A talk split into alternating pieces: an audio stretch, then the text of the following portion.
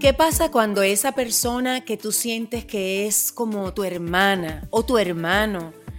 ¿Qué pasa cuando ese ser al que le has dado toda tu confianza de momento te traiciona? Esa amiga, ese amigo. ¿Qué siente tu corazón? Justamente hoy, aquí, en lo que no se habla, junto a Jani Santaella, mi psicóloga, mentora, coach de vida, vamos a hablar de eso. ¿Qué hacemos cuando nuestra mejor amiga o nuestro mejor amigo nos traiciona? ¿Qué es lo que no se habla de la traición de un amigo? ¿Qué te parece, Janice?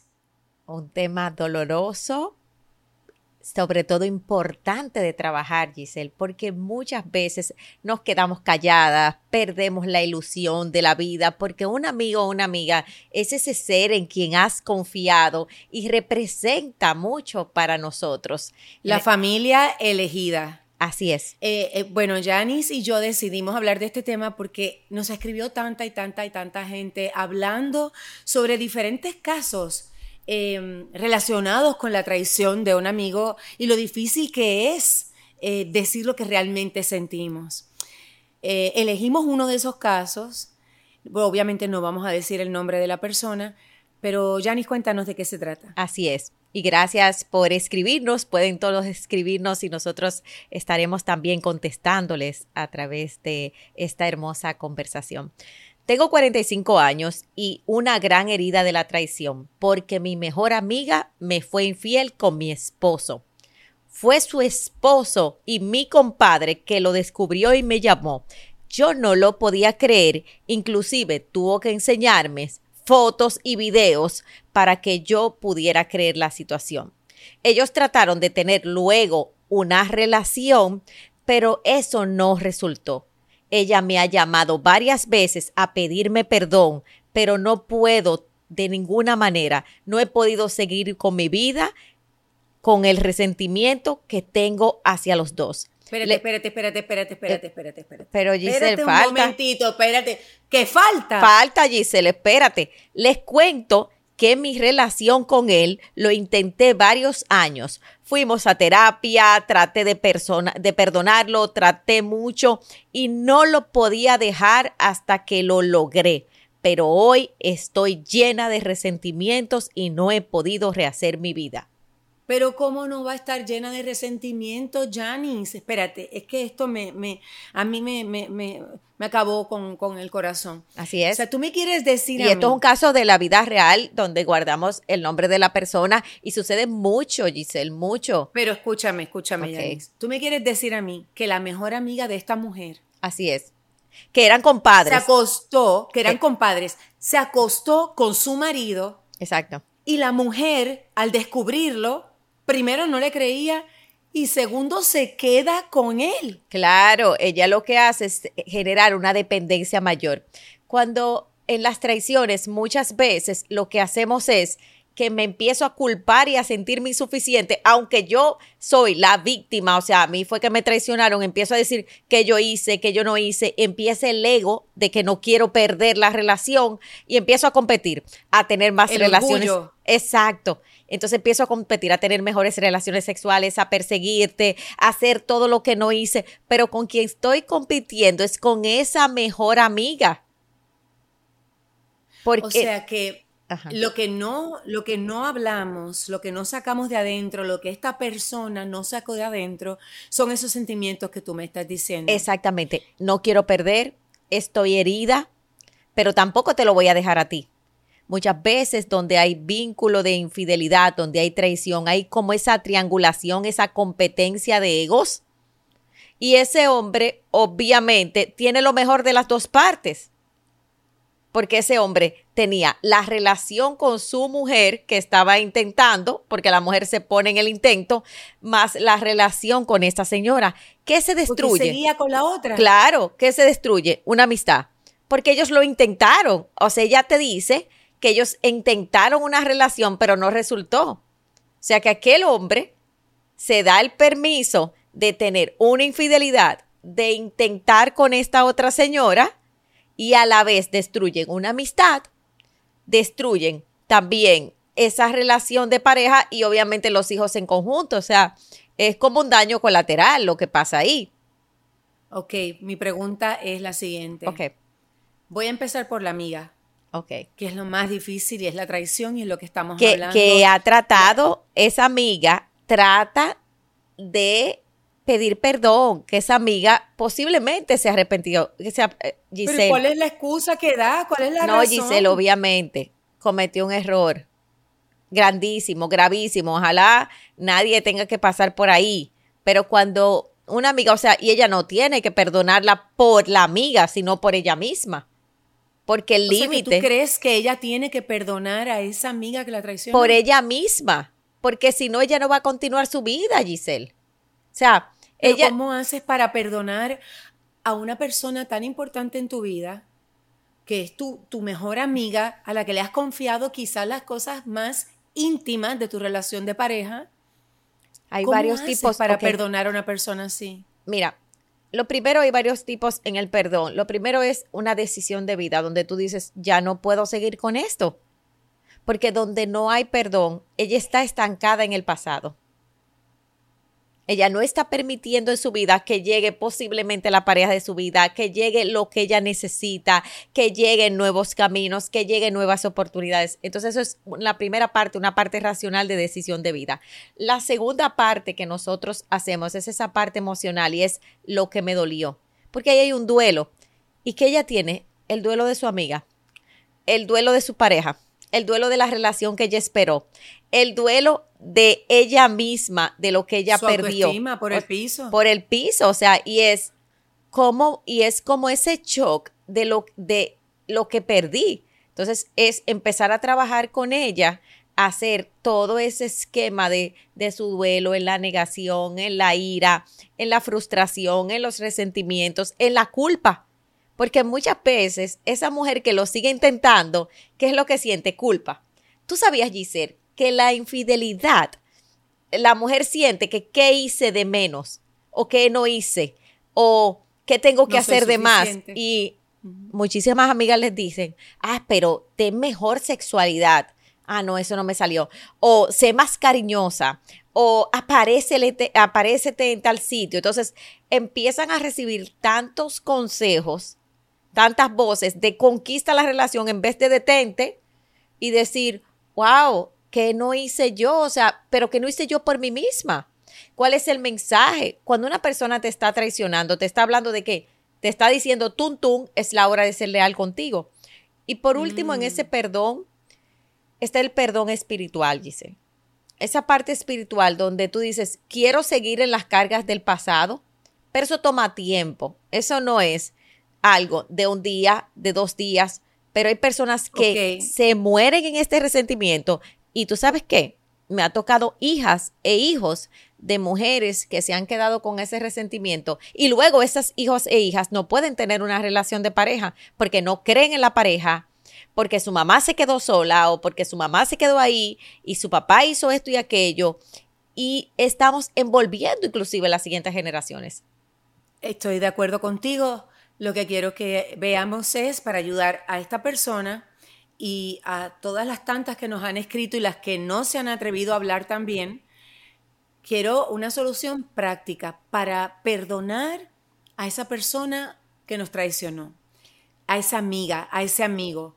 Yo sé que me dices que es importante y estoy de acuerdo contigo.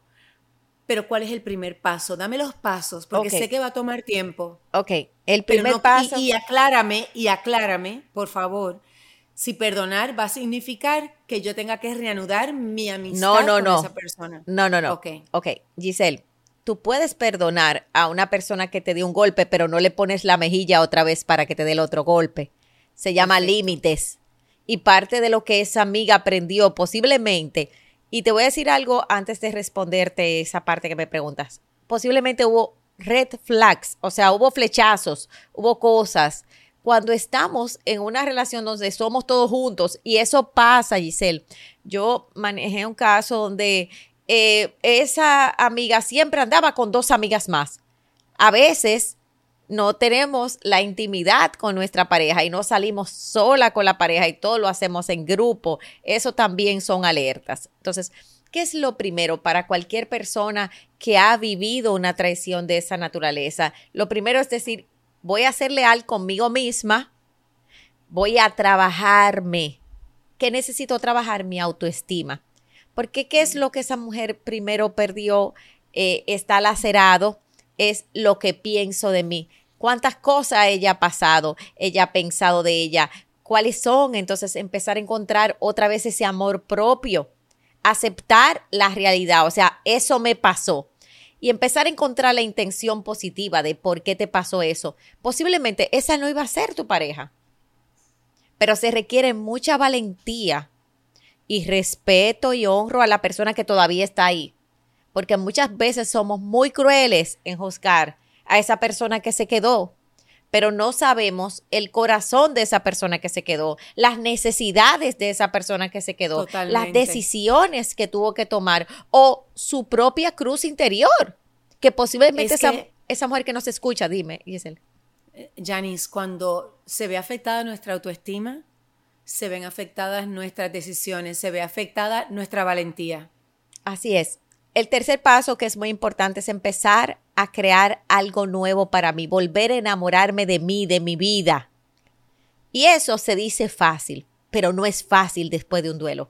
No es fácil después de un divorcio, no es fácil después de una traición, no es fácil, pero es salir de la desilusión a la ilusión. ¿Cómo? Empezando a conectarme con lo que sí quiero. Darme el permiso de decir, tú sabes qué, estoy mal, necesito ayuda profesional, espiritual, irte a retiros, eh, crear conciencia, leerte libros de crecimiento humano, entrarte en este proceso de amarte, de conocerte, hacer, hacer ejercicio. Hacer ejercicio, o sea, escuchar nuestro podcast, empezar a tener esa nueva vida y decir, ¿tú sabes qué? Yo quiero algo nuevo para mí, un renacer, y empezar a crear ese nuevo amor. Ese nuevo amor puede ser nuevos viajes, ese nuevo amor puede ser una casa nueva, ese nuevo amor puede ser un nuevo amor eh, eh, de carne y hueso, ese nuevo amor puede ser, mira, ¿qué quiero yo? Y a partir de ese camino, empezar a qué? A sanar y a perdonarte. Darte el permiso de llorar, porque no es fácil. Secar tus lágrimas, tener algo de que te sientas orgullosa de ti y darte ese, ese, ese nuevo espacio de felicidad. Porque muchas veces, Giselle, nos quedamos en la amargura como una forma de seguir en la justicia, de venganza. Entonces, yo me mm. quedo sola para que tú sepas lo que tú hiciste. Entonces, yo te castigo a través de mi amargura, pero me castigo a mí. Y detrás de que todo está sola y triste, vas sola a ser y triste, entonces es empezar ese, ese camino de amor propio, que es un camino de, la autoestima y un camino de la realización personal que, que, lleva a ese propio duelo y trabajar nuestro pasado. Generalmente una persona que se queda en una relación de dependencia emocional son cosas de papá, de mamá, de, nuestros pasados, de nuestro pasado que necesitamos visitar respetándonos una nuestro tiempo. Ajá. Ok, aquí estamos hablando, ya me diste como una fórmula. Ok. Y esto creo que nos va a servir para la amiga o el amigo.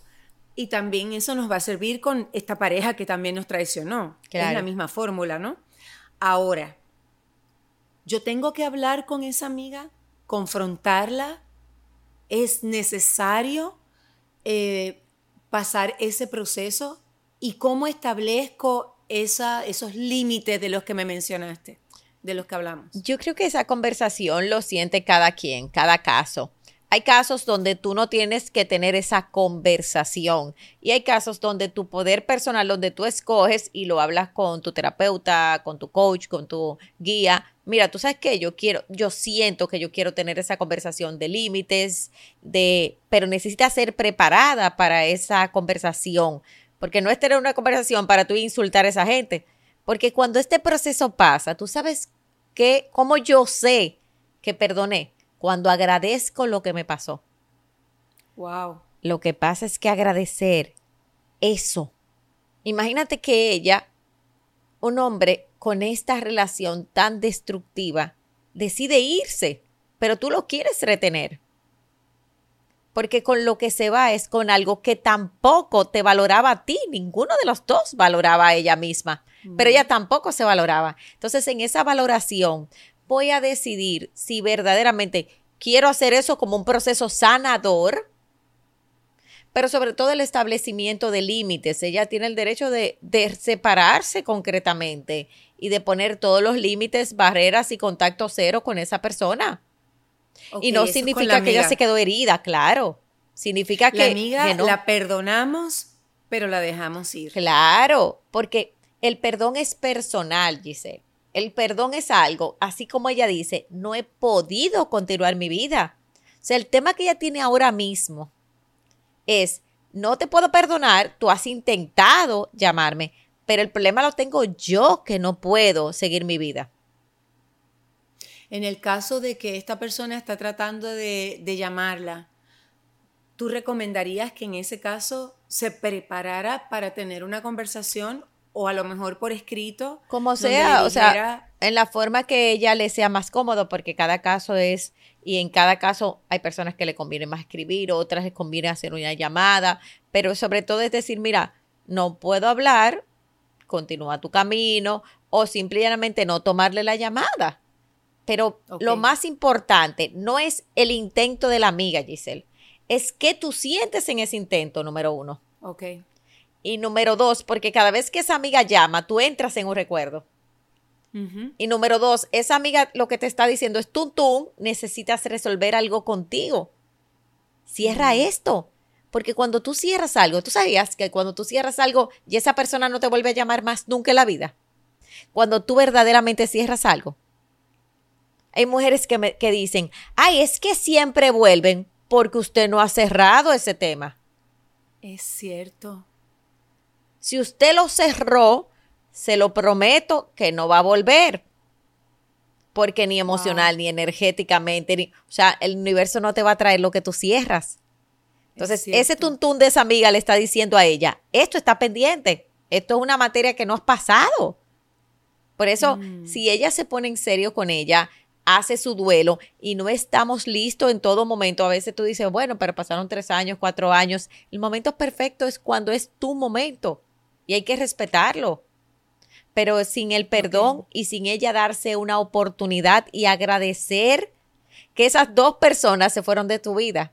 Imagínate las personas que hoy tienen eh, personas allegadas así y no lo saben. O no lo quieren saber más bien. No, no, no, no. Yo creo que uno en el fondo lo sabe. Sabe. Claro, lo sabe y ve los flashes y ve las situaciones. Eh, pasan casos, por ejemplo, Giselle, cuando ese amigo que está consolando, esa amiga que está consolando todo el tiempo, hay que tener cuidado. Bueno, eso es un tema que después vamos a tratar porque yo creo que es muy importante hasta dónde la juntilla, como decía mi madre, es saludable para una pareja. Pero aquí quiero que terminemos este tema y ustedes, por favor, los que nos están viendo y escuchando, aprovechen esta oportunidad para compartir este podcast con esa amiga, con ese amigo, con, con ese familiar o Quizá ustedes necesitan escuchar esto, escúchenlo una y otra vez y gracias por escribirnos, eh, dejarnos sus mensajes, sus historias, de verdad que las tomamos con mucho respeto y mucho agradecimiento. Amén. Vámonos al marido, eh, Janice, porque todavía esto de que ella intentó quedarse con su marido. Mi primera pregunta es, ¿tú crees que sí es posible sanar eso y continuar una relación saludable para esa pareja? Si los dos quieres, si los dos quieren es posible, Giselle. Pero lleva tiempo.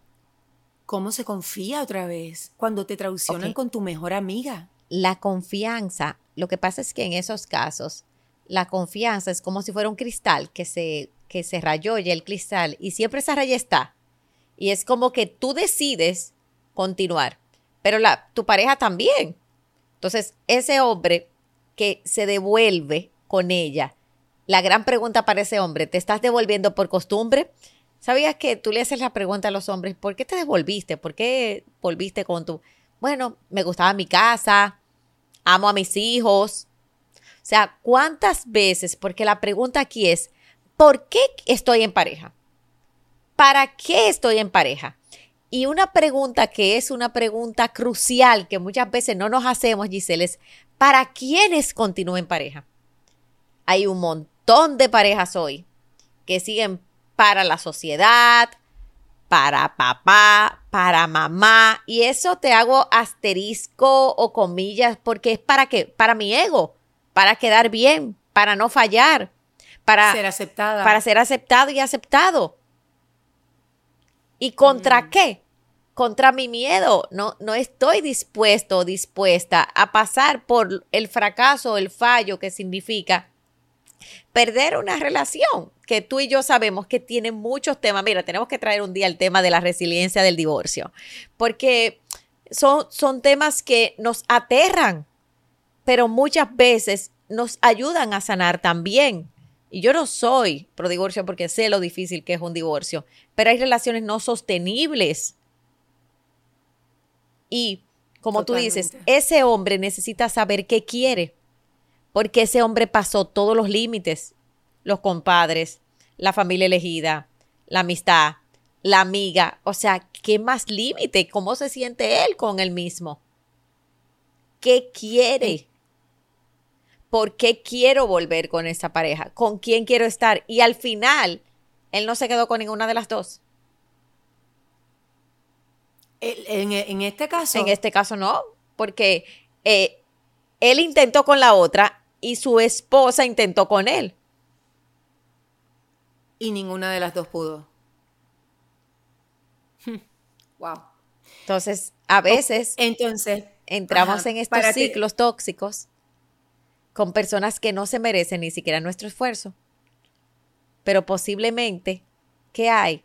Cuando yo estoy esforzándome por el que no me quiere es porque yo no sé lo que quiero y porque yo no me quiero. O sea que para terminar, primero, creo que en el caso de ella con su esposo, quítate esa idea de que te vamos a juzgar porque te quedaste o que te vayan a juzgar porque te vas. Lo que escuché aquí, Janice, es que tú estás diciendo que ella, aunque esté con él o sin él, tiene que trabajar con ella misma. Así es, amarse, aceptar lo que sucedió, valorarse. Y qué mejor wake up call o llamada despertadora que las caídas, porque tú empiezas a decir, ¿sabes qué? No me amo, ¿sabes qué? No me valoro. Y ahí, en vez de hacer un drama, es como, llegó el momento, me llegó, imagínate, Giselle, cuando una persona, yo empiezo a trabajar con alguien y alguien me dice, Janis, pasé dos años, tres años, cuatro años, pensé trabajarme y quiero trabajarme hoy. ¡Wow! ¡Felicidades!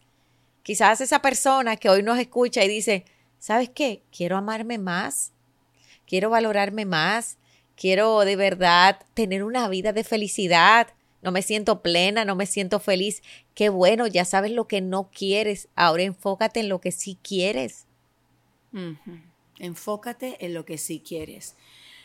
Bueno, Yanis, a menos que tú tengas alguna otra cosa que recomendar en una situación como esta, ya a mí lo que me queda es, primero, decirles a, a todos que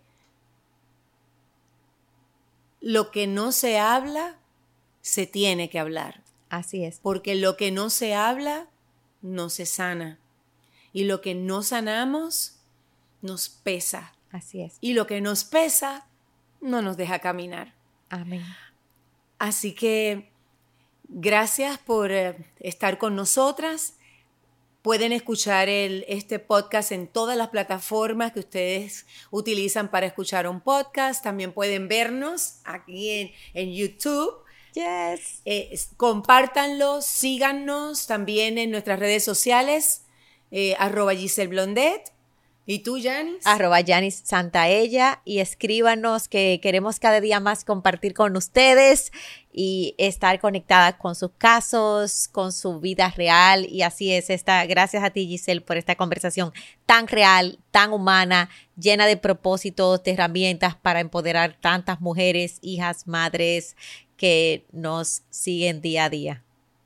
Y esta traición de la que hablamos puede ser muy bien, en este caso fue con un esposo, pero muy bien puede ser, no sé, eh, que nuestra mejor amiga tenga una relación con nuestro hijo. Así es. O que nuestro mejor amigo tenga una relación con nuestra hija. Y así de diferentes formas. Pero la solución, Janice, quedamos claro. Trabajar todo tu en que es la misma. Así mismo, trabajarte a ti. Y siempre digo que cada crisis cada caída viene con un milagro. Donde están los grandes miedos, las grandes caídas están nuestros grandes milagros. Y ahí para ella lo que hay es una puerta de crecimiento. Gracias, Janice. A ti. Un beso muy grande para ti y para todos los que nos escuchan y nos ven. Los queremos mucho. Los queremos.